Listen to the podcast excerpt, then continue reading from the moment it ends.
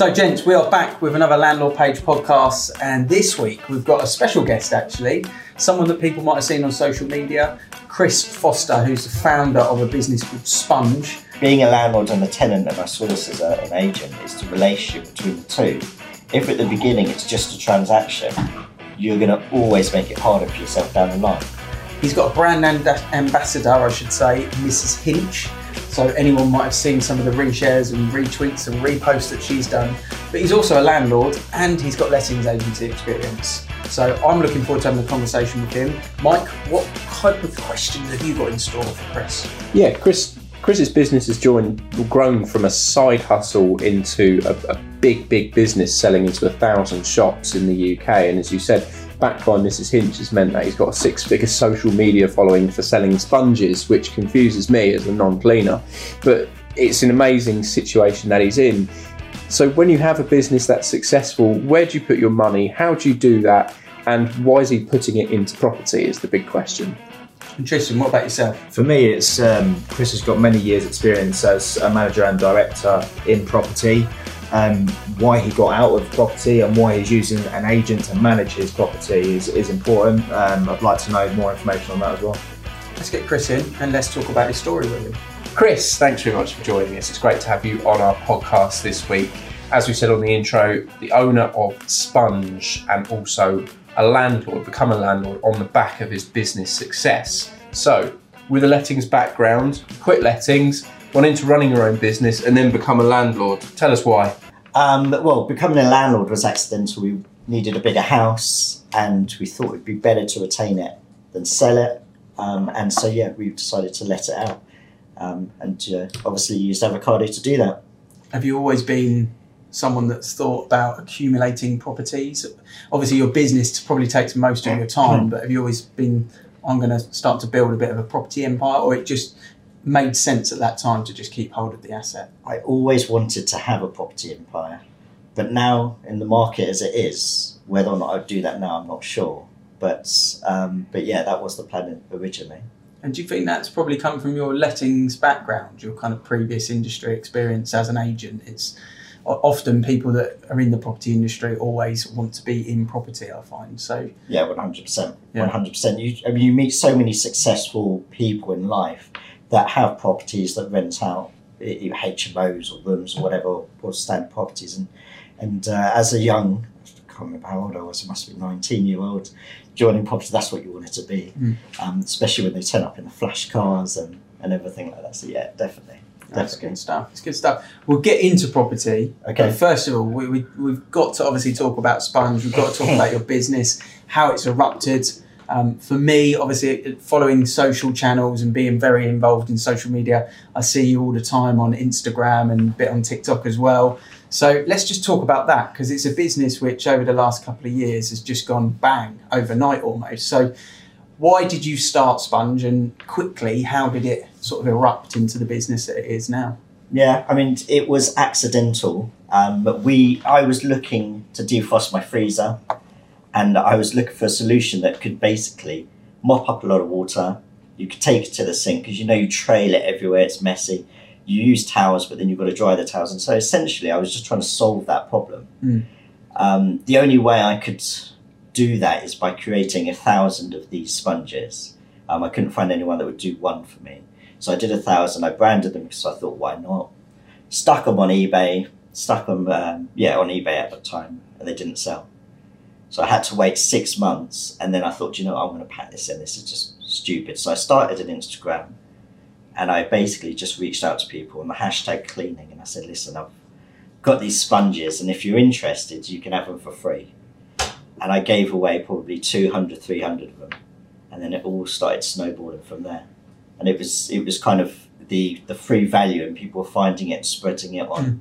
on socials, and then coming back to me and buying them. So Brilliant. It was it was quite crazy and it was completely unexpected. But so, although this podcast is for property investors, and bear with us, listeners, we are going down track of that, but we've got to talk about it because it is it's become a, a, known brand and it's in so many different shops. But just just in a, in a quick summary, so people don't think we're just talking about random sponges. The big difference between you know the 50p four pack that you're going to get in Sainsbury's to yours is Yeah, no, great question. So, um, the the pro- the original product is massively super absorbent. So it's made of a polymer rubber, and you can absorb up to three hundred milliliters, which is essentially a can of Coke in one sponge.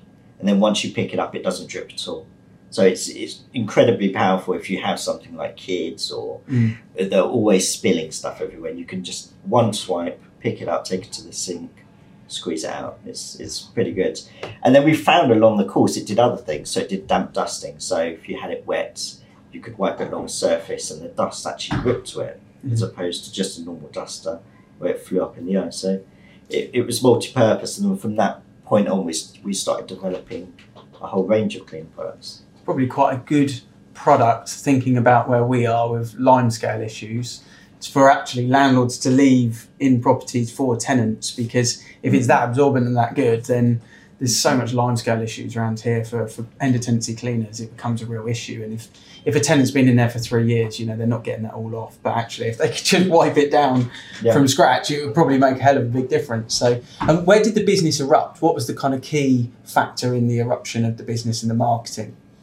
Okay, so we stumbled across um, social media and influencers, which is essentially when I was giving my product out to people and they were recording it, sharing it. But and we had some growth there. But when we hit about ten thousand followers, uh, I met Sophie Hinchliffe, who only had four thousand followers at the time, and um, we did a giveaway with her. Um, obviously, she's Mrs. Hinch now, four million followers or five million followers, however she's got but we became friends and we were chatting behind the scenes and then she hit a million followers. She had this incredible growth that's never been seen before like on instagram. Mm. literally hundreds of thousands of followers a day. Unbelievable.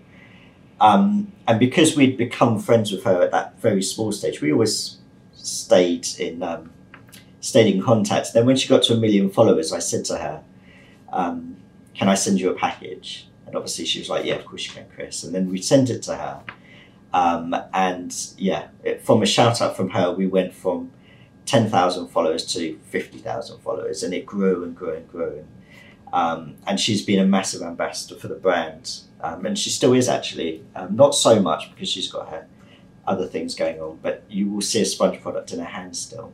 That's brilliant. Um, and we replicated that formula and, and used Mr. Hinch and then used Charlotte Greedy and used Lynsey Queen of Clean. Um, and anyone that has an audience, we just try and get our products in front of. Yeah, brilliant. No, it's, uh, it's the way to market a new product, I think, in this day and age. 100%. So, g- coming back into property then, what was your experience as a lettings agent and what were the what were the goods and the bads of being a lettings agent? Um, so I started 15 years ago, and when that was the case, it was a case of typing up a manual contract, like looking at a bank statement or pay slip, typing up a manual contract, giving the keys. Once you got the money, it was so simple. And I think after 15 years, we had the, the input of like say EPCs and gas certs and all of these things that came in place. Um, towards the end of my career, I was finding that the paperwork to get a tenant in was just unbelievable. Um, and the fees that were being uh, applied and that we couldn't charge the tenant anymore, it had to go to landlord. And it, for me, I was just like, this is too much of a change. So I thought uh, I would I would leave the industry, as it were. Mm. Um, but good good things and bad things. I mean, the, the, the one thing about it is I absolutely love seeing people happy in a house. Mm. So like that's the last transaction when you give them the keys and they off and, and there's no better feeling I don't think. Yeah. Um, the bad, I mean, lettings is lettings. I mean, where do, where do you start? I mean, the non-payers, the, the, the people that trash the house if you're unlucky to get that. Um, yeah, the angry landlords. It can, it can go on and on. I mean, you're dealing with humans. It's such, it's one of those real difficult jobs that if you're not a people person, you can't manage people, you shouldn't be in it. Yeah, Um, I agree. And I think um, you see that all the time, like young kids coming and being estate agents, but don't last very long because if, if you're not forceful enough, if you can't handle situations or people around, you haven't got a chance, no chance. It's an intense industry. 100%. And, and you raise a good point actually, because we've spoken about how things have changed for landlords and tenants over the last couple of decades, but actually, we've never really discussed the impact it's had on on the actual industry that we operate in. Everyone will go let's leave the violins at home for estate agents, but Mm. it has impacted it, and it does also give reason behind why then the experience sometimes is what it is for tenants and landlords in agency. But I could see you nodding away there, Mike. yeah, I as you was were I was harking back with some rose tinted glasses to the one, the one page reservation agreements. Yeah. The, the the money taken in cash, and the keys being handed over, and that being pretty much your admin. Um, Yeah, being, bank drops being at the done. end of the day. Exactly. Yeah. Walking yeah, down the road, yeah. yeah. walking down the road with a with a rucksack I with, with, with the cash in it. It's it's a very very different, very very regulated place now where. Um, I will say though, it did need the regulation. It 100% is a better place for it, but I wasn't the person that enjoyed doing that kind of the back end paperwork and stuff. I loved the front end um, sales, the, the dealing with the landlords, the, the interaction there. When it became, I was sitting at a desk looking at paperwork, trying to make sure that the EPC is right and it's got the right level and the gas cert runs out. I just, it got too much. I thought, you know, I'm not enjoying this anymore. Yeah. Um, so for me, it was it was better to get out, um, and obviously my business took off, and that was new and fun and shiny and exciting. So it, it made obvious to go. it's the ultimate side hustle, isn't it? That can take over your profession. Yeah, it's perfect. Perfect example of doing it. It when you talk to your accountant when you decided to become a landlord since you've launched your business, did you have any different kind of eye-opening conversations with them that you thought actually from being a business owner and a landlord, there's anything that can go hand in hand that surprised you? Was there any different conversations to how you maybe just viewed it from a lettings agent to a to a landlord transaction? Is there anything that kind of flagged up and you thought actually there's there's something in this is worthwhile in this? Was there any of those sort of combos you had? You're assuming I've spoken to my. I hope so. I mean, I mean, to be honest with you, I haven't because do, uh, do you know what? It was a case of I got married, and then we looked for a house, and the and the, the progression was okay. Well, let's either sell it or let the property, and we decided okay, we'll we'll let it, um, and it just happened so fast. Like we offered on a house in November, and we moved in in January. Like literally, I was thinking, oh, no problem. We'll just tick along here. We've got loads of time. Um, and then they were calling me up in like December. Okay, yeah, pay your deposit over. Holy hell, that's quick. Who's that solicitor? But they might have to have a solicitor on the next on the next podcast. Yeah, there's, Yeah. there's a few conversations to have with them. I weeks, think. wasn't it? Um, pardon? Six weeks, yes, wasn't literally six weeks. It was unbelievably fast. Um, so those kind of things I didn't um, talk to the accountant about. And you're right, I completely. I think I think business owners have two different relationships with their accountant. They either work hand in hand or they work against each other. Yeah. And I know that sounds really bizarre, but it, it can happen. And I've, I mean, I don't want to say too much, but obviously I've had both. And, um, and working at the moment with someone that's going to certainly be the, the former working together. Um, and things like that will, as you said, will, will come We, to light really. we often talk about having a really good, powerful power team that you trust and Yep. having an accountant that works with you. And that doesn't mean avoidance, this, that, and the other. It just means an accountant that can see the goal you're trying to get to and help you get there rather than just seeing the now and going, well, that's what you need to do for now. Actually, having an accountant that's got a bit of future proofing for your business and for your, your self assessment, etc., is, I think, really, really important. And it's it's definitely something that I completely agree with you. I talk to loads of business owners, and we've had business owners on here, and they always feel they're at they're at heads with their accountant. It's not the way to be. So, yeah, I completely understand that point. I think I was very short sighted in the fact I thought I only need a VAT return. I only need someone to balance my quarterly books. I only need that. I'll do the rest. I can manage the stocking co. I can do all of that. And obviously, I'd never done product selling before. Mm. How was I supposed to know? But then I didn't. I suppose I didn't know also that an accountant's a key player in helping me with those things. Um, so I think it's a bit of education on, on anyone that's listening, I guess, that actually when you're looking for an accountant or someone to go out and help you with that, that's um, don't try and cut costs on that. Mm. Seriously, it's actually really, really important because you just end up in a in a in a problem later on. We had a recent uh, podcast with uh, a wealth manager or a financial advisor from not from a mortgage perspective, but from a money perspective, and same conversation within that. of People, you're not paying for someone to transact something or do something for you at that point. You're not paying for someone to put money into an ISA or into a share pot. You're not paying an accountant for advice in that meeting. You're paying an accountant for the advice that they've accumulated over many, many years. Mhm. And it's the same thing with us. You know, we've been in the job collectively for about 50 years between us. So when a landlord comes to us, they're not paying for us to find them a tenant. They're paying for the advice that we've accumulated, the experiences we've accumulated Yeah. over the last 50 years. And that's that's where the value sits. And, and that's why we always say on this podcast advice is so important. So yeah, totally agree. What's the kind of future plans for you in more property? Do you feel that your business hopefully will keep going from strength to strength and you will add and you'll, you'll bring that dream of kind of building a bit of a property empire back or maybe not an empire but some sort of portfolio would you like to buy a, an extra buy to let in a couple of years time do you think Yeah, absolutely. I think um, pensions as they are at the moment, you can't be relied upon. Um, so having a, a fixed asset would be best for us. Um, we've got the house now, so if we can make, and it's, it's, a, it's a relatively smaller house, if we can make the jump to a bigger one and retain that one, then perfect. Yeah. And, and do it that way, as Mhm. opposed to having the house and then buying lots of little flats um, elsewhere. I think actually progressively and slowly would, put, would be the plan for us more than anything. But you've, you've had a great win on your flat because what did you pay for it? One, Uh, 154, I think. and it's worth like nearly 300 roughly or 280, I would say. Mhm. Um, achieves 1150 in rent. So in terms of price return, it's, it's great. It's doubled in value, or under doubled in value in how long? How long? Have Nine years? Eight years? No, seven years.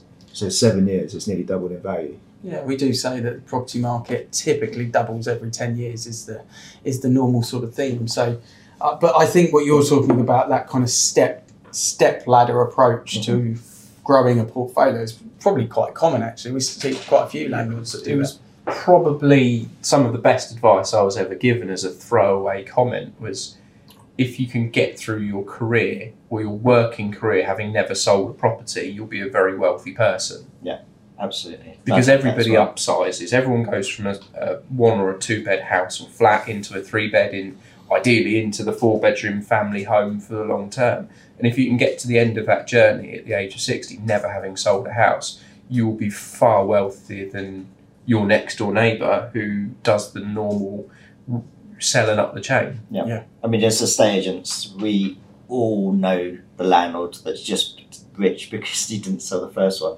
Yeah. And the first one just happened to be in Battersea, which was a, a dive 20 years ago, but now actually sells for £700,000. And he bought it for £30,000 or Mm. whatever. And we, we everyone knows those stories. yeah yeah Um, Yeah, it's well we see we see around here. I mean, I've I've been to see people in four bed detached houses that have got properties which were built in the seventies, and Mhm. you know they're worth close to sort of high sixes now. And they paid like twelve grand for it. you think, absolutely. you know, wow, I'd love to just buy that street back then. But obviously, money is relevant. But that's the beauty of property, and I think we we mentioned it on the that that wealth advisor conversation with Matt Jones actually, because I think you raised the point, Mike. It's when you put money into something, or when you've got a business that's that's a spreadsheet. Effectively, that's the visual of a business. The one thing that people have with security, with investing in properties, you can visually see it, you can drive past it, and you can check it's still there, and you know it's going to do X, Y, and Z. So that's where the confidence comes from. But I think it's a, it's a really sensible way of kind of building, you know, building that portfolio up.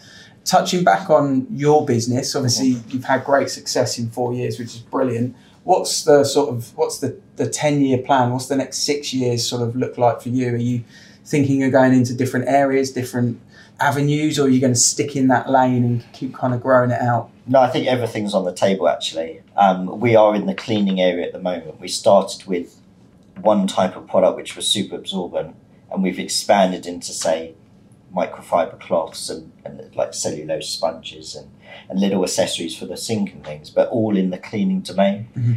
I would really like to see us go into, say, bathroom or beauty and, and maybe flannels and toweling and, and, and just spread across different sections. I mean, we're not there yet, and it takes massive cash flow to be able to sell, but also expand. Mhm. Um, so yeah, we definitely that's on the cards. I mean, knowing your product and then knowing other products within the industry, if a landlord was to leave a a maintenance or a cleaning pack for a tenant, for example, as like a move-in present with maybe some sweets and some sparkling wine or something like that. But if they were to leave a, a specific cleaning pack, what what what items would you have on that list that you would advise a, a landlord to have, knowing the industry that you kind of work in? It's a very good question.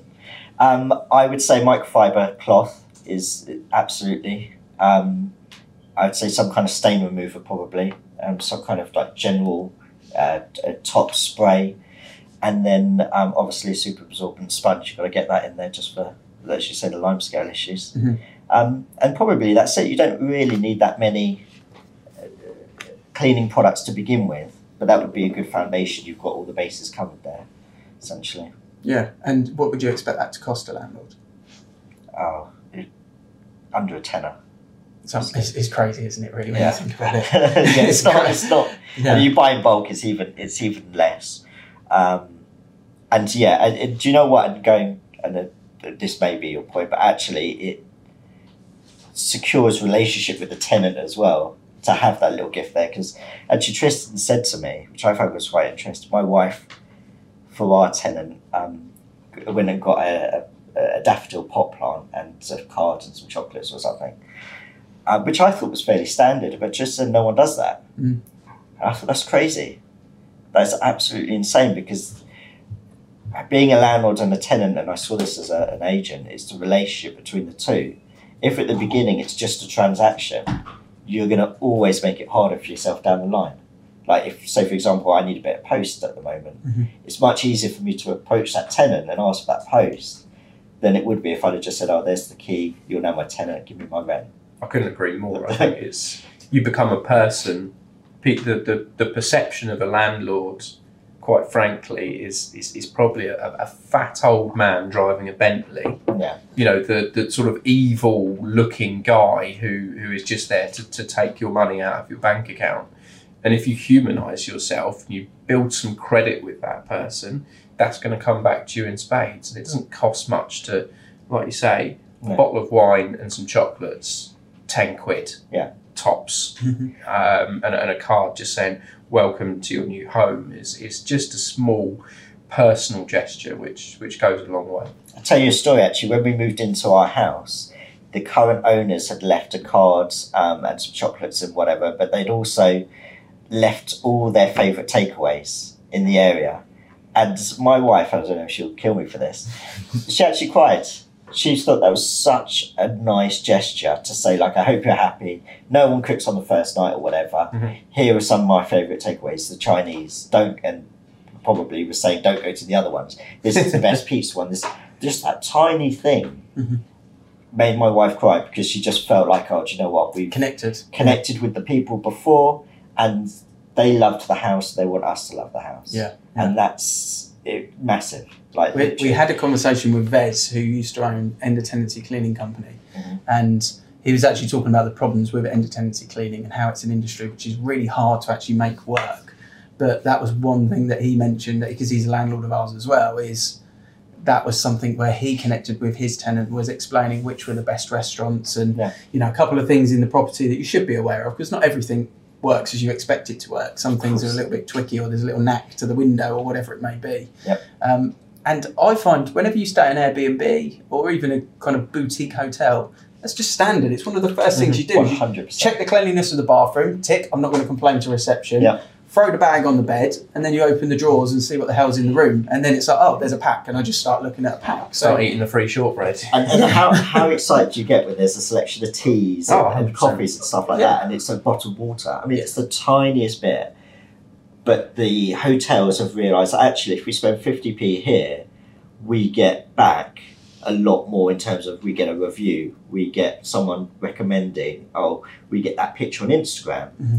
Which uh, is is just so powerful for businesses. And and I know that um, that that's business, but this is a business as well. But also, it's the relationship between the two. It just makes it so much easier. Yeah. And we should be doing this as humans anyway. No? We should be, and we, we mentioned, you know, you could split the landlord industry into three and you would kind of have the people that we've just spoke about there and that that connection that people have which is fantastic. And then just just raw agency landlords that just use lettings agents and it's just completely cold from anything else. And then you've got your kind of your your private rental sector. And some are fantastic. You can split that into two. Some are fantastic. And some is rogue. And mm-hmm. that's that's the sort of dimension of the industry that we work in. But if, if there was more like we're talking about there and I think we actually experience a lot more of that ourselves because we we leave the tenant a, a, little present, and you know we've got a local kind of boutique sweet shop that we go to and get a nice sort of pack of pick and mix and nice avocado keyring and things. Just make them feel like it's it's a celebration, isn't it? It's that day of like the first day in your new home, whether it's a rental property or it's a, a sales property and you bought it. It should be exciting to open that front door. It should be really Absolutely. exciting. Absolutely. And in fact, going back to my agents, first agency days, they said, know, when you're picking up the phone, you're telling people about the property, it's probably the worst bit of the whole job. And when someone calls in, you're sitting there doing it as a job, you're like, hello, avocado, I'm sure you don't do this property, how can I help, or whatever. Um, my old boss used to be like, that's the most exciting call that person's going to make today because they, you have the property that they want to see. So when you pick up the phone, you should be excited for them Mm. because they're about to see their dream home. Yeah. And uh, again, relationship. And you start off on that. Oh, do you know what? It's here from Avocado. Oh, you know, I love to see that. I love that house because it's got a self-facing garden. Blah blah blah. Anyway, one's going to stop talking. Let's go and see it. Mhm. Like straight away, you've bonded. Yeah. And it makes the whole journey easy. yeah, energy and passion. I think it, it does get lost in the agency industry. Mhm. So I've got one question: Are you going to go on Dragon's Den? Do you, Do you, need, do you need to go on Dragon's Den? I don't know, but Um, yes, I, uh, yes, I, I do need to go on Dragon's Den. I think is the answer. It's the honest answer. They have the connections and, and can open more doors than I can do. I mean, it just shortens that learning curve, doesn't it? yeah, I can do it for ten years and, and get there in my in the end or not. Um, but they can just pick up the phone and go, "Hey, owner of Tesco's, you need to be stocking this." So it, it's that. Um, someone did send me an application the other day, so which was really bizarre. so you asked that. Um, I think because it's current at the moment. Because I think Steven Bart, you t- talk about social, but Steven Bartlett has brought that social connection to Yeah. it because it was a bit oldie woldy Dragon's Den. Yeah. But I've started watching it now because I'm actually it's interesting because he's looking at it from is that Instagram Instagrammable is always the thing that you would look at, and obviously your product clearly is because that's why it's, it's grown on Instagram. But yeah, I just asked that that kind of question out of tongue in cheek more than anything, but it's something you considered. So Yeah, absolutely. I mean, I think, I, and again, I've learnt this when I was before in business. It was like you do your business, you do it on your own, and you grow it on your own. And do you know what? You can only go so far. I learnt very, very early on that actually, the more people that you connect with, and you say, "Let's do a joint venture here. Let's connect here." The doors open, and the, the path to success becomes a lot shorter. Mhm. So there's no, um, I would have no qualms getting with someone and saying, okay, let's let's do it together. Mhm. Um, and yeah, certainly the, the people in Dragon's Den would be able to help with that. And there's other people that could do that as well. for Definitely. sure, yeah. Um, Which um which shops have you managed to get the product into? You know, how do those conversations go? But which which stores and which things are you into at the moment? yeah, so we started um, with the Yorkshire Trading Company, Mhm. uh, which is obviously in Yorkshire. And they've got about 32 stores. They were the first uh, store to, to take us, and I had to drive up there in my suit, and I was so nervous. And so I was like, "This is my products." Um, but now it's it's progressed. I do have someone that works for me who's like a sales agent, and, and he does the heavy lifting because that's the industry that he's in. Um, but we're in the range. The range is a big stockist with us, and they reorder all the time. Uh, B and M is probably the largest cleaning store that we're in, um, and then we do quite a few wholesalers, uh, QD stores, Semichem, uh, different stores. Yeah, there's quite a few now.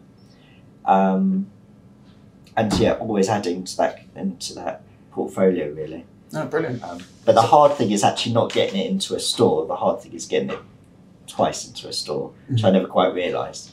Getting in there the first time is difficult, but not the final game.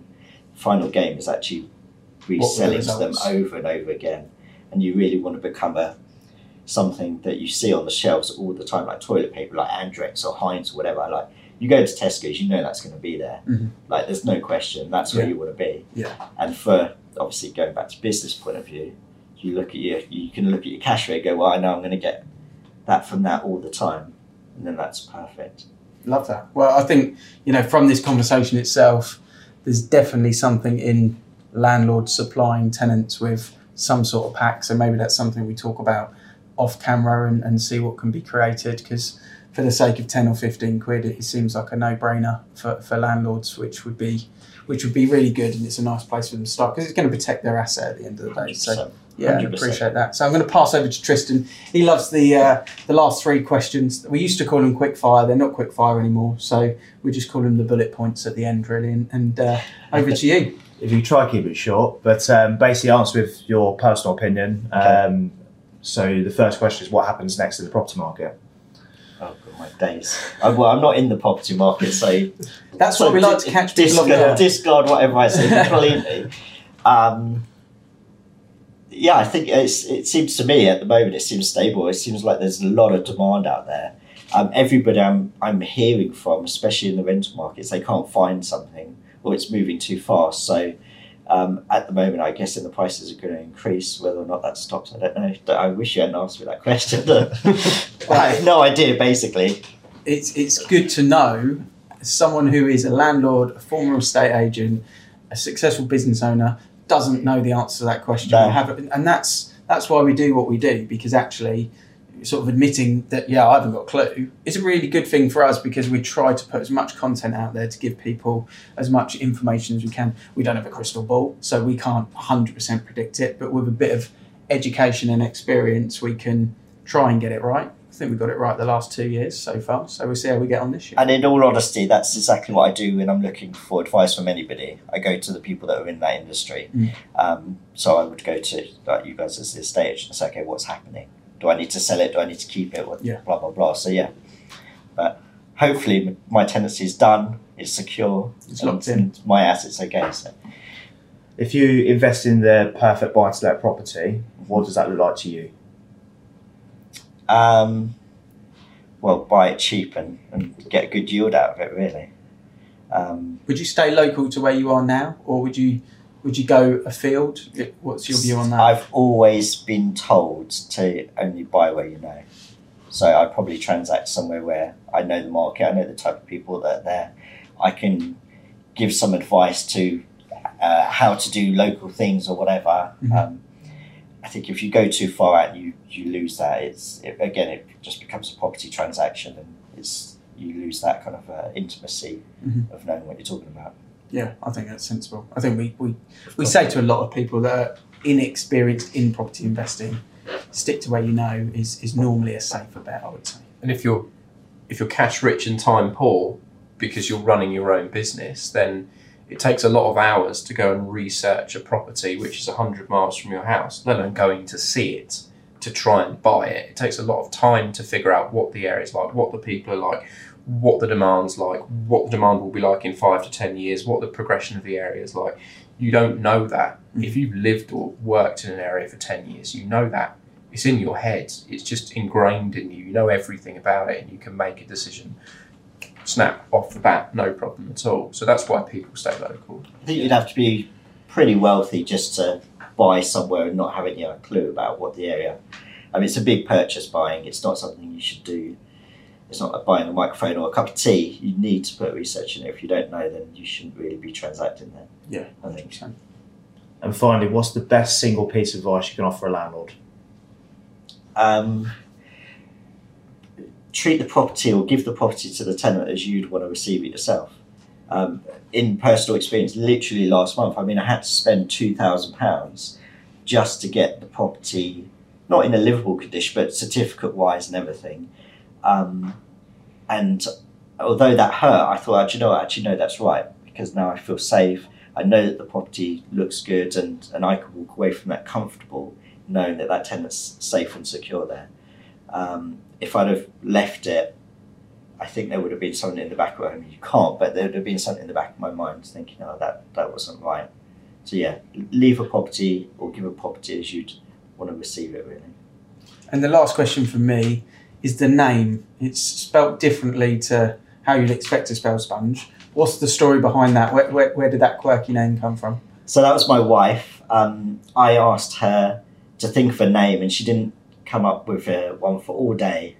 And then finally, she she sent me a message because she was out somewhere, and she'd put H two O in the middle of sponge, as in the sponge, uh, water going into the sponge, and, and literally that was it. And that was after weeks and months of me trying to think of a name. She came up with it in two point four seconds, purely because I was just bugging her. It's funny how many businesses come up with something that's almost there, go all the way around, around, around, around, around, Yeah. and then come back to it and go, actually, it just needed that little tweak. And I think we've done that on numerous things with websites and branding and all sorts. So it doesn't surprise me that it was something as simple as that. Um, thank you so much for joining us on podcast. It's great to hear about your business. Great to hear about your um, property experience as well. So uh, really appreciate your time. No, thank you for having me. Gents, I'm sure you'll agree, a really interesting chat with a chap who's done incredibly well from a business in four years, from um, taking time off his, his lettings director role to put sponges in envelopes to having factories and contacts all over the world in, in what he did. Tristan, what's your biggest takeaway? A couple of things for me. Uh, one is his key piece of advice: invest where you know, and that's come up a few times in our in our podcast. Uh, and secondly, the reason he got out of agency was because of all the legislation and paperwork involved. He didn't want the headache of it, and that was the main reason he left. Uh, on top of his business obviously blowing up, but um, for those, it was definitely that for me. Yeah, and I think that's the takeaway that we can help landlords with is the legislation. It's the power of having a, a managing agent and not doing it privately. You are up to date with it all. Um, I actually re- just really enjoyed the story of of how he grew his business. And although we said flippantly there, it's you know four years old.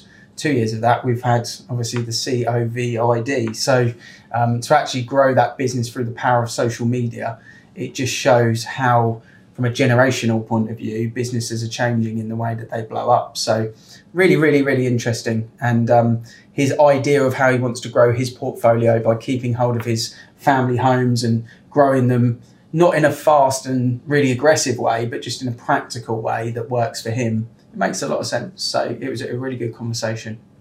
Guys, until next week, it's another one in the bag. I'm flicking through YouTube and through Spotify. I don't think there's a podcast or a video channel on YouTube that landlords can land on where they're not being sold something. I mean, it'd be the first time any estate agents ever asked that question, but why not ask that question to a wider audience? Estate agents have the knowledge there, but they don't seem to share it. Can do different episodes based around someone that wants an exit plan or someone that's just starting their portfolio. The rules change every year. Yeah. But why not just open the floor out and just say, well, is property even the best investment out there? And tax advice is a big thing, especially with everything that's changed, capital Yeah. gains tax, and obviously your stamp duty costs that you need to pay and whatnot. People don't realise what they need to prepare for. We build a podcast and we build a YouTube channel somewhere that landlords can go and they feel they're not being sold to, but they're just getting quality advice.